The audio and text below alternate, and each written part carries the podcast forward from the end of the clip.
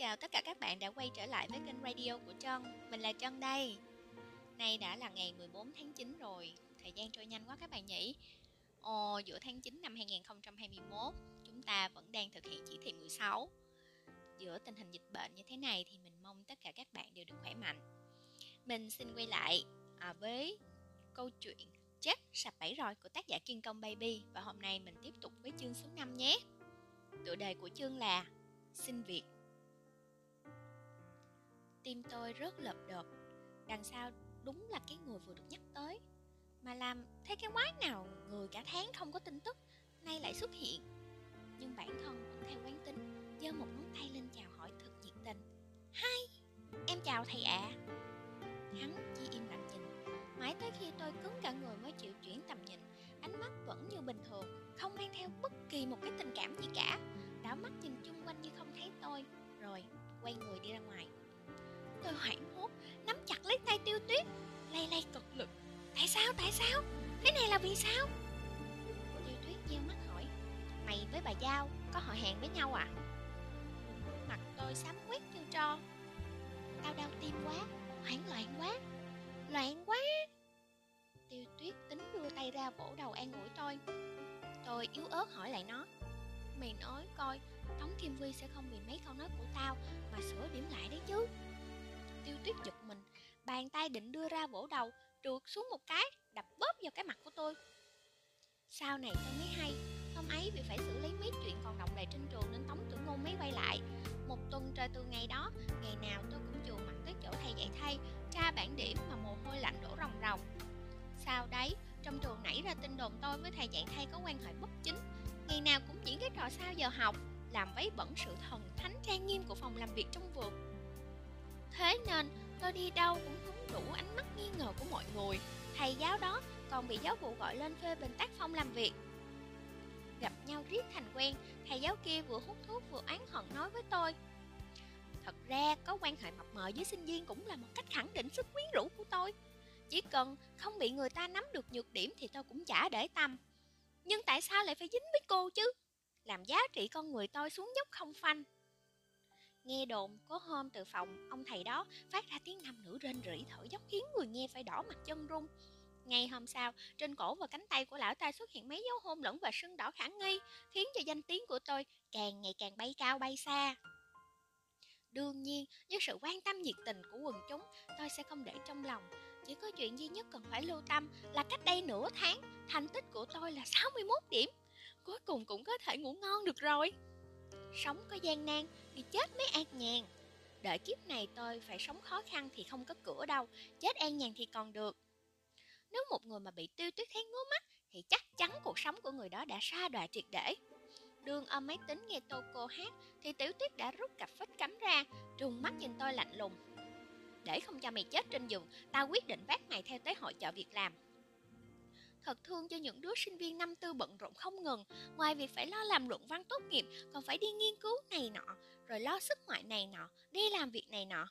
Tôi thì cứ xui xui với tương lai của mình, Theo kiểu nước chảy bèo trôi, Thuận theo mọi hoàn cảnh. Nói cách khác, Chính là tới đâu hay tới đó. Nhưng con bạn thân tiêu tuyết bây giờ tự nhiên quay quắt lại với lý tưởng của tôi, Cứ nhất quyết chạy qua chạy lại tới cái hội chợ việc làm tới tận chỗ tổ chức hội chợ việc làm mới hiểu được căn bản là chính sách kế hoạch hóa gia đình toàn quốc của Trung Quốc không được quán triệt và thực thi triệt để. Trước giờ, tôi cứ tưởng căng tin buổi trưa chính là nơi có mật độ dân số đông nhất thế giới. Sinh viên mua cơm trước cửa bán mới là đứa to mầm nhất thế giới. Tới chỗ này rồi mới biết tầm nhìn của mình sao mà hạn hẹp dữ. Công ty có thông báo tuyển dụng cũng không nhiều, có khoảng 20-21 công ty gì đó mà phần lớn toàn là tuyển ở bộ phận tiêu thụ của công ty bảo hiểm. Nói dễ nghe thì là tiêu thụ, còn nói trắng ra là tiếp thị bảo hiểm. Tôi nói thầm, một con sinh viên như mình mà đi tiếp thị bảo hiểm thì có phải là hơi bị đại tài tiểu dụng không ha? Mắt lướt qua tờ sơ yếu lý lịch trên cùng của chồng hồ sơ, tôi lập tức ngậm miệng lại. Trên tờ sơ yếu lý lịch đó là con dấu đỏ chót của trường đại học XX nổi danh lẫy lừng. Tôi tự động cúi đầu, Thế đạo gian nan, chuyện gì khó nhất của thế kỷ 21? Chính là việc làm. Tôi rất muốn đi về, nhưng tinh thần dũng sĩ của Tiêu Tiết lại chọn lúc này mà đại phát. Dũng cảm nhìn thẳng vào nhân sinh ảm đạm này, hăng hái xông pha Sờ yếu lý lịch trong tay bay lả tả như là tuyết rơi Chắc mỗi công ty phải nhận được ba tờ là ít Tôi liếc mắt nhìn năm bản sơ yếu lý lịch trên tay mình Trên đó dán cái mặt của tôi đang sụp mắt lờ đa lờ đờ Trông tự nhiên thấy xấu hổ vô cùng. Hai đứa học hành cũng chả có thành tích gì giống nhau Sao lại khác biệt dữ vậy. Thế nên Hạ quyết tâm phải thoát khỏi cái vỏ tự ti Không có ý chí tiến thủ của mình Dũng cảm ước tới trước một bước. Từ cao tới thấp, từ khó tới dễ. Tôi đi tới chỗ tụ tập nhiều người nhất. Đi tới, rồi lại đi tới. Ngồi tại bàn tuyển dụng là hai bà chị nhìn rất đẹp Biểu tình rất nghiêm túc. Tôi mỉm cười lấy lòng một cái Cẩn thận đưa bản sơ yếu lý lịch của mình. Đang muốn đi Thì một trong hai bà chị đã kêu lên ấy chà, chờ một lát Tôi quay người lại tiếp tục nở nụ cười lấy lòng Một người hỏi Em là sinh viên trường XX hả? Vâng ạ à. Khoa tiếng Anh trường em có sinh viên nữ nào rất đẹp Họ toàn không? Tôi nghĩ một lát Rồi nghiêm túc đáp lại Cơ bản thì những người họ toàn đều rất đẹp Thế cho chị hỏi Người kia ngắt lời ngay Đừng hỏi nữa, em ấy thì biết cái gì rồi xua xua tay cho tôi đi. Tôi đi khỏi chỗ ấy, Trong đầu chỉ có bốn chữ, Chả hiểu ra sao. Trước khi được nếm mùi vị chết đói, Tôi hãy còn cốt khí ghê gớm Năm bảy sơ yếu lý lịch đều nộp vào những công ty có tiếng tăm lớn Chứ không thèm nộp vào mấy công ty bảo hiểm kia. Tiêu tuyết chơi tôi quá ngây thơ, Cứ lao đầu nộp hồ sơ cho mấy công ty to. Căn bản là khó mà vào được, Mà vào được, rồi được chọn. Có khi người ta vừa nhìn vào hồ sơ, Thấy trường tôi tốt nghiệp đã ném view vào thùng rác rồi. Không ngờ bỗng nhiên hôm sau lại nhận được một cú điện thoại Từ một trong những chỗ nộp hồ sơ. Báo tôi là được đi phỏng vấn. Cho nên, tôi rất cẩn thận lựa quần áo, Còn mượn thêm đôi giày cao gót, Siêu vẹo đi tới nơi phỏng vấn. Vào trong công ty, tôi mới thấy mình xong đời rồi. Trước tiên không nói đến cái việc chán của nhân viên văn phòng hay không. Chỉ cần nhìn đám người toàn là những tin anh đang ríu rít trò chuyện kia, Bỗng chốc tôi cảm giác mình biến thành mấy cái lá cây xanh mướt, Còn họ là những bông hoa muôn hồng nghìn tía. Một cô nàng sắc mặt hơi tai tái tới cạnh bắt chuyện với tôi. Này, chị học trường nào thế? Tôi tự giới thiệu lại rồi hỏi. Thế còn chị? Đại học XX Lời vừa ra khỏi miệng tôi đã xếp ngay cô kia vào đám hoa rực rỡ. Cô câu mày nói Chắc lần này tôi không được tuyển rồi. Nãy tôi vừa gặp mấy người thạc sĩ nghiên cứu sinh ở trường. Tôi nuốt nước bọt Bắt đầu cảm giác cô nàng này đang nói chuyện với mình. Biến thành một cái đám lá cây xanh tươi. Còn bản thân mình thì biến thành đám vẫn bốc mùi. Cô ta cứ thế ngồi than thở giải tỏa hết lo lắng trong lòng, Còn bồi thêm Muốn dĩ tôi cũng hơi tự tin, Nhưng không biết sao hôm nay lại có tin truyền ra, Nói tổng giám đốc công ty này tự mình phỏng vấn. Tôi hỏi, Ủa thế không phải tốt à? Cô đáp Tổng giám đốc công ty này là ngồi từ nước ngoài về.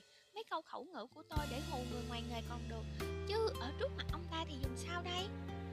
Tôi im lặng. Lừa người ngoài nghề tôi còn làm không nổi. Huống hồ là lừa người trong nghề. Lúc cô nàng kia cứ oán hận mình không chạy được Thì tôi bò còn chưa vững nữa là. Cô ta nhìn tôi cười ngượng ngùng.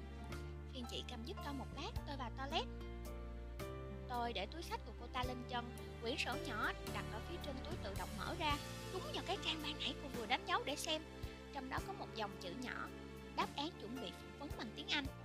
Tôi khẽ ngó nghiêng, Án chừng cô ta chưa về, Vội vàng cúi xuống lén học thuộc mấy câu. Một đống người đi vào rồi một đống người đi ra. Thực ra con người ta sợ nhất không phải là kết quả, Mà là quãng thời gian chờ kết quả cơ. Chết cùng lắm chỉ là một cái chớp mắt. Nhưng chờ chết chắc chắn là chuyện khiến ta khủng hoảng nhất. Cho nên, lúc tên mình được gọi vào phỏng vấn, Tôi vội vàng kéo lại tâm hồn đã bay tới chỗ nào về, Lao ngay ở trong phòng. Xui sao, Tôi quên bén là mình đang đi giày cao gót, Lao vào vội suýt nữa là lại đo đốc. May là nhanh tay đè được cái ghế. Tôi lén thở phào, Nhanh chóng chỉnh lại tư thế đoan trang nhất. Có người cười tôi. Tiếng cười này sao nghe quen tai ghê? Tôi ngẩng đầu nhìn người phỏng vấn. Tống tử ngôn. Tống tử ngôn đã lâu không gặp Quần áo chỉnh tề đang ngồi trước mặt. Tự tiếu phi tiêu nhìn tôi. Hết chương 5 Yeah, hôm nay mình đi đến một cái chương mới ha. Cuối cùng thì hai nhân vật chính lại gặp nhau rồi. Mình chúc các bạn là có một cái khoảng thời gian nghe câu chuyện thật là vui vẻ. À, Các bạn cũng nhớ giữ gìn sức khỏe trong mùa dịch này nhé. Cảm ơn các bạn rất nhiều và hẹn gặp lại các bạn trong những chương tiếp theo. Tạm biệt!